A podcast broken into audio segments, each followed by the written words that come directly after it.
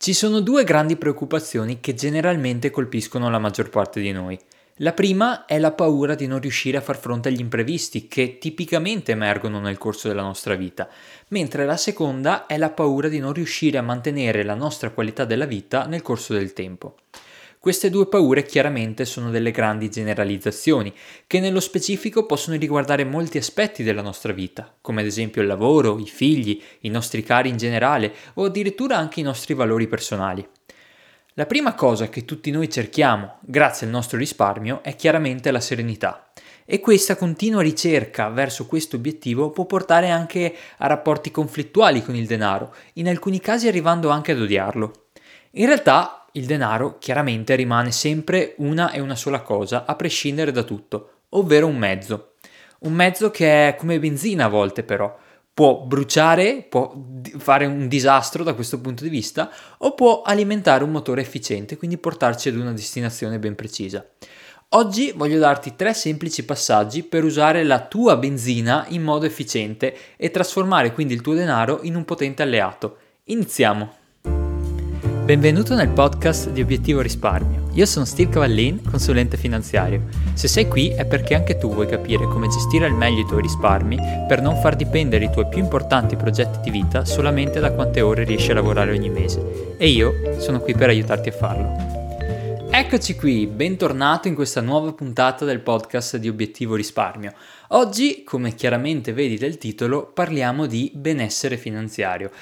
che è una parolona, lo voglio definire così in prima battuta, che ovviamente può significare diverse cose a seconda dei nostri pensieri, della vita che conduciamo e di vari fattori, ecco, ma che oggi andremo a spezzettare eh, a piccoli passaggi e analizzare insieme per capire anche effettivamente cosa significa, ma soprattutto la cosa più importante, anche che vedi dal titolo di questa puntata, è come andare a raggiungerlo questo benessere finanziario.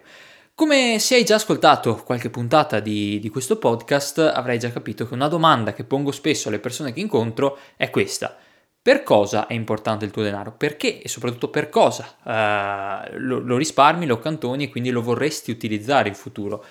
Molto spesso la risposta a questa domanda riflette la parola benessere finanziario, quindi questa, questa cosa di cui abbiamo appena accennato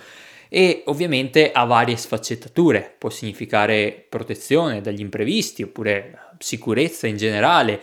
serenità, aiut- avere risparmio che ci permetta di vivere la vita con serenità, senza preoccupazioni, oppure è collegato a specifici obiettivi che possono essere di vita, professionali, familiari, oppure anche eh, avere un certo standard di vita continuativo nel tempo, a prescindere dai vari episodi che possono capitare, e via così. Oggi, in questa puntata, cerchiamo di racchiudere i principali significati di tutto questo, li impacchettiamo un po' eh, in tre semplici step, tre semplici passaggi, per provare a darti un percorso che tu, attraverso queste semplici istruzioni, possa personalizzare per il tuo caso ed iniziare quindi questo percorso verso il tuo personale benessere finanziario. Quindi iniziamo subito col primo step, che per forza di cose deve essere la protezione, quindi proteggiti. Uh, è un tema chiave perché molto spesso quando parliamo di risparmio uh, va di pari passo con la protezione dagli imprevisti, il poter far fronte agli imprevisti, quindi avere qualcosa da parte per non trovarsi in estrema difficoltà qualora la vita ci riservasse qualche, qualche brutta sorpresa. È il classico tema del non si sa mai, accantono perché non si sa mai, perché può capitare qualsiasi cosa ed è bene avere qualcosa da parte per poter far fronte a tutto ciò. Questa è da anni, poi specialmente qui in Italia, ma non solo, la prima motivazione di risparmio, il primo motivo che ci porta a dire sai cosa? Prendo mille questo mese, non li spendo tutti i mille, magari una parte cerco di accantonarli, di lasciarli da parte perché appunto non si sa mai. È chiaro che, come avevamo detto anche nelle ultime puntate, ci sono due tipologie di imprevisti che è opportuno distinguere. Eh, la prima è il classico imprevisto un po' più banale, sempre fastidioso perché non esiste un imprevisto che sia piacevole, ecco, però ha più minore impatto Faccio l'esempio della macchina che si rompe, che è da portare dal meccanico. Magari il meccanico ci dice: Sai cosa? È saltata la cinghia, devi spendere 1000-1200 euro. Poi, a seconda delle auto, ovviamente ci sono prezzi diversi. Eh, e quindi questo, questo, ovviamente ci fa particolarmente girare le scatole. E, e, e ovviamente è una grande forma di seccatura. Però, se eh, abbiamo un minimo di risparmio da parte, è un, un imprevisto che riusciamo a far, a far fronte senza, senza, particolari problemi. Chiaramente magari ci troveremo nella situazione di dover rinunciare a quel piccolo sfizio che ci volevamo togliere, però non crea scombussolamenti eccessivi, normalmente almeno nella vita di tutti noi.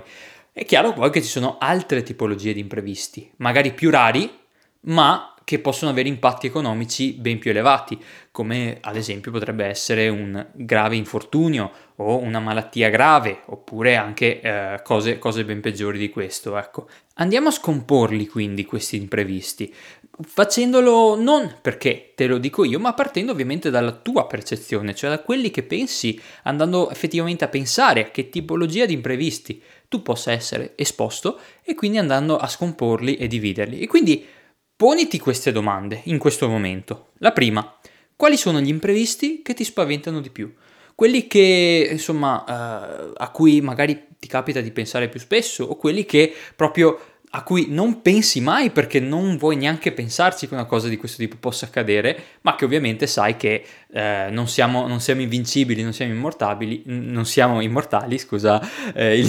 le parole errate, eh, però eh, ovviamente può, può, capitare, può capitare a tutti. Secondo passaggio, nel malaugurato caso questi episodi accadessero, quali conseguenze economiche, oltre che emotive, pensi che dovresti subire?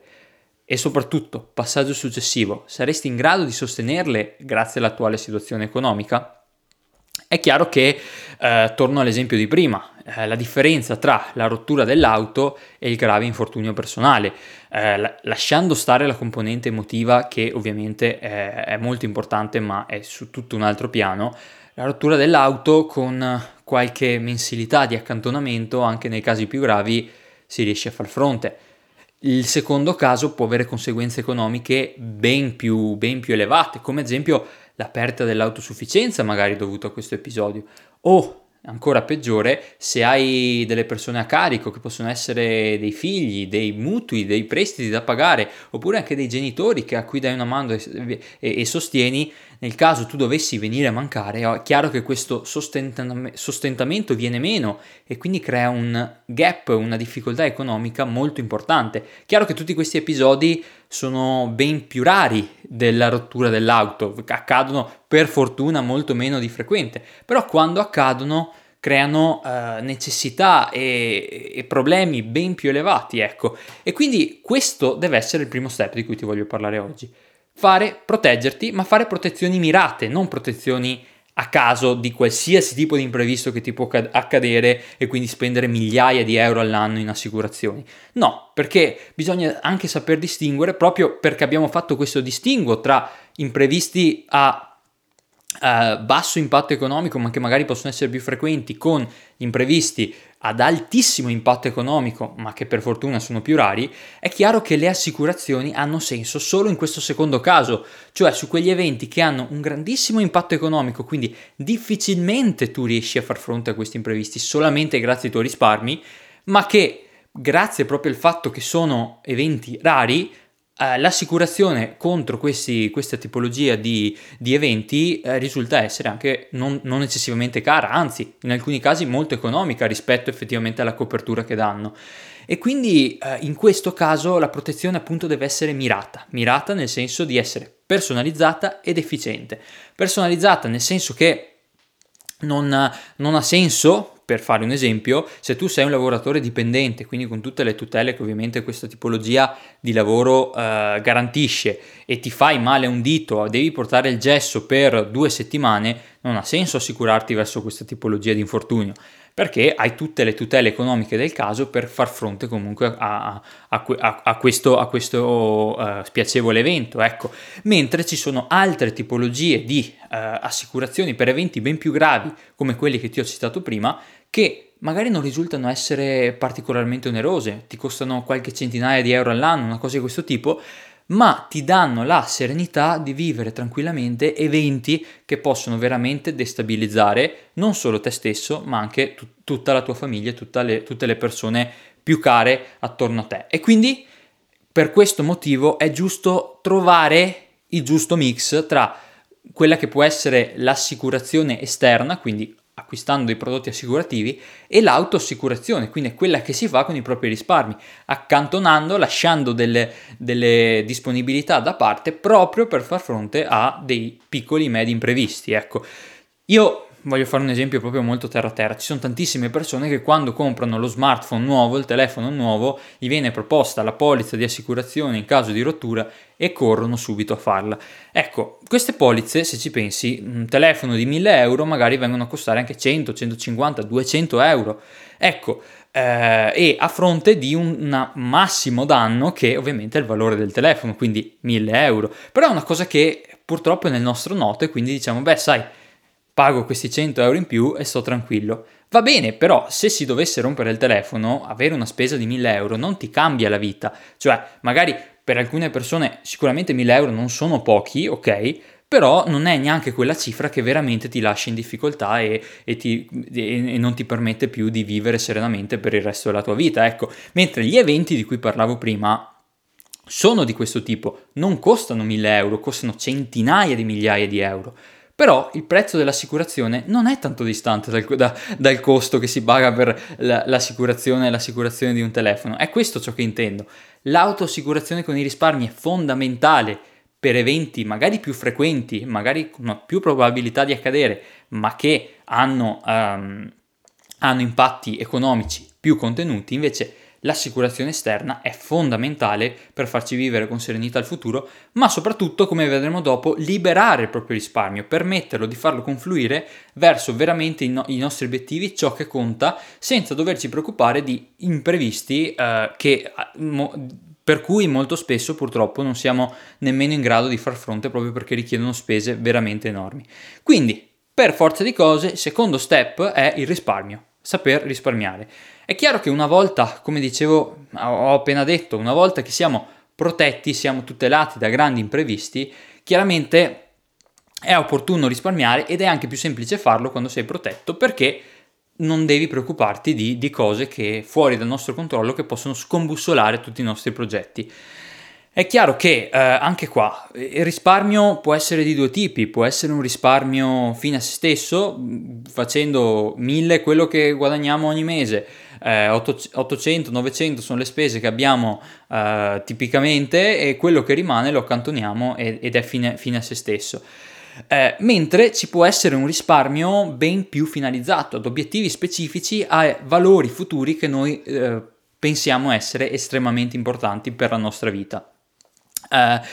per, a questo proposito voglio, voglio fare, voglio fare una, una, metafora. Quando, mh, escludendo un attimo il tema dei risparmi, quando abbiamo un obiettivo di vita personale, professionale, magari sapi- ci piacerebbe in futuro avere un certo ruolo nel nostro lavoro o arrivare a certi obiettivi con la nostra famiglia, un certo livello, una certa cosa, è chiaro che più noi sappiamo quantificare questo obiettivo, visualizzarlo, averlo ben chiaro e soprattutto frazionarlo nel corso del tempo con una determinata scadenza finale e un certo percorso che andiamo a fare, questo obiettivo sarà molto più facile rispetto al ok, vagamente vorrei essere una persona migliore, quindi ogni giorno cerco in maniera abbastanza generica di esserlo, ma ovviamente si rimane nel vago e quindi difficilmente alla fine sarà difficile misurare e quantificare e capire se questo obiettivo è stato raggiunto. Allo stesso modo con i risparmi, se noi abbiamo ben chiaro qual è l'obiettivo che vogliamo raggiungere, quanta eh, disponibilità economica ovviamente ci richiede e quindi di conseguenza eh, il, il percorso che dobbiamo fare per raggiungerlo sarà molto più facile,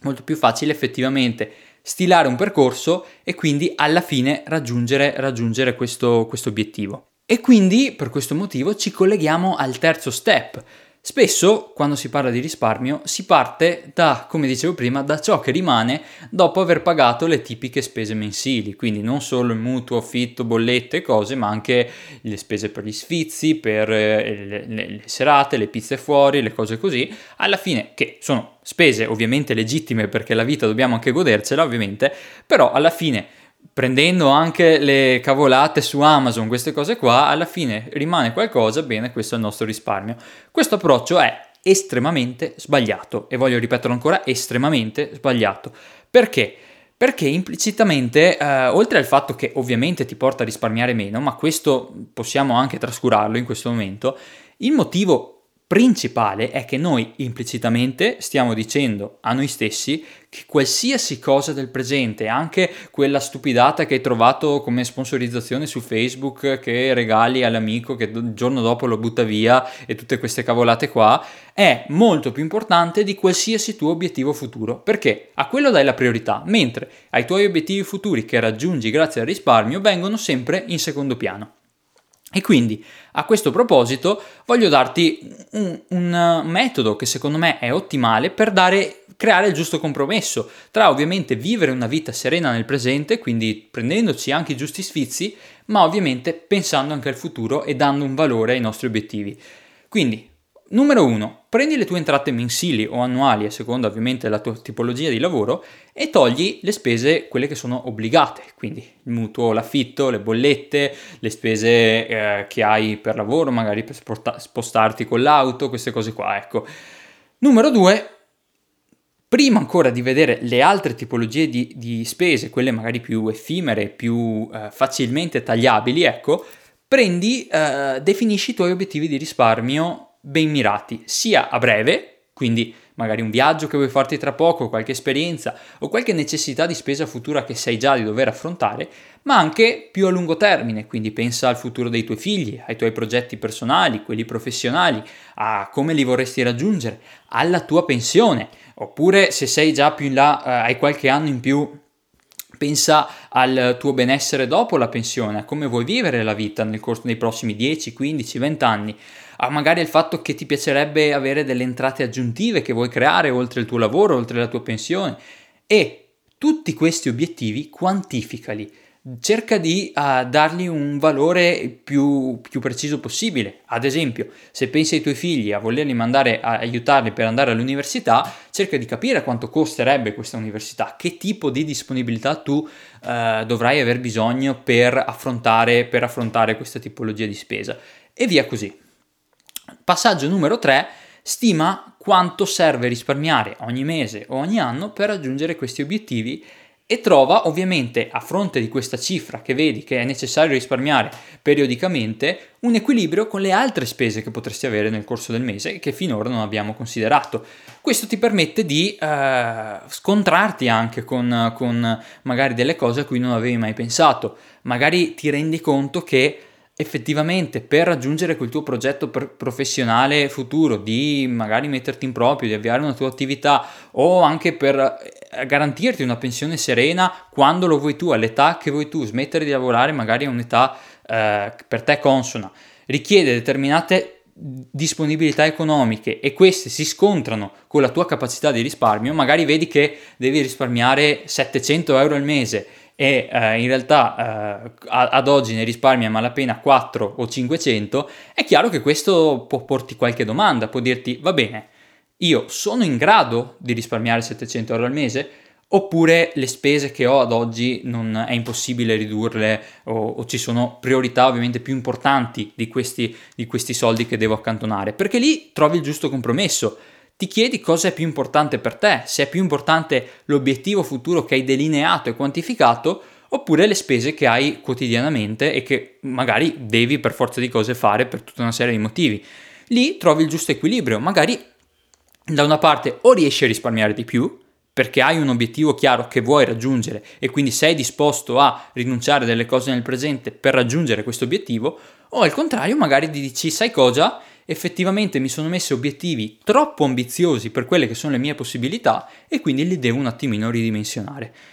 Quindi il terzo step che ho introdotto con questa eh, lunga premessa è il passaggio fondamentale, ovvero pianificare, trovare un giusto percorso, dare giusto peso sia al tuo presente sia anche al tuo futuro, quantificare i tuoi obiettivi, sapere bene qual è il tuo percorso e avere una visione chiara, complessiva di presente e futuro. Uh, a questo proposito, chiaramente gli investimenti possono dare una grande mano a questi tuoi progetti di vita, perché una volta che tu hai ben chiaro Innanzitutto, primo passaggio, sei protetto dai più, dai più, grandi imprevisti che possono scombussolare qualsiasi tipo di piano che tu possa, possa andare a mettere in piedi. Due, risparmi, ma risparmi in maniera finalizzata e soprattutto pianifichi il tuo risparmio e il tuo, e il tuo investimento ad obiettivi precisi, mirati nel tempo e quantificati attraverso questa idea chiara che ti sei fatto e anche di obiettivi personali che tu vuoi raggiungere, che sei convinto di voler raggiungere, puoi utilizzare degli strumenti di investimento mirati a questi orizzonti temporali, a questi obiettivi che hai, apposta perché possano incrementare, darti una grande mano e lo possono fare in due modi. Magari uno, riducendo il tempo necessario ad avere a raggiungere questi tuoi obiettivi. Il secondo modo invece è aumentando il capitale che avrai a disposizione alla fine in modo tale che magari eh, tu ti hai rimesso un determinato obiettivo e invece riesci a, fare, riesci a fare molto di più grazie appunto a, agli investimenti che sono stati fatti in modo mirato eh, rispetto, rispetto al tuo piano personale. Questi quindi sono i tre passaggi fondamentali che vanno in realtà tutti di pari passo, cioè il primo per forza di cose deve essere la protezione, mentre gli altri due, la pianificazione e il risparmio, vanno, vanno strettamente, strettamente di pari passo. Io voglio anche ovviamente eh, dirti che se vuoi confrontarti con un professionista per fare questo lavoro insieme, per avere anche un impegno insieme a un'altra persona che ti può aiutare a definire i tuoi obiettivi, a creare un percorso che è la parte più, fondament- più importante e poi anche di conseguenza a capire quali sono gli strumenti più mirati e indicati per il tuo caso singolo personale, ovviamente puoi contattarmi, trovi i contatti nella descrizione di questo podcast, puoi iscrivermi via mail o ovviamente c'è il sito web www.stevecavallin.it o ancora l'email che è cavallin.s-copernicosim.com comunque trovi tutto nella descrizione. Io uh, veramente intanto ti ringrazio per essere arrivato fino a qui. Spero che tu possa aver avuto degli, degli spunti interessanti almeno delle riflessioni che tu possa portarti a casa per cercare veramente di iniziare a vivere con molta più serenità il tuo rapporto con il risparmio la tua vita e quindi anche a migliorare veramente la tua qualità della vita nel tempo e sai magari raggiungere questa famigerato, questo famigerato benessere finanziario di cui abbiamo parlato finora. Io ti saluto e ci vediamo alla prossima puntata.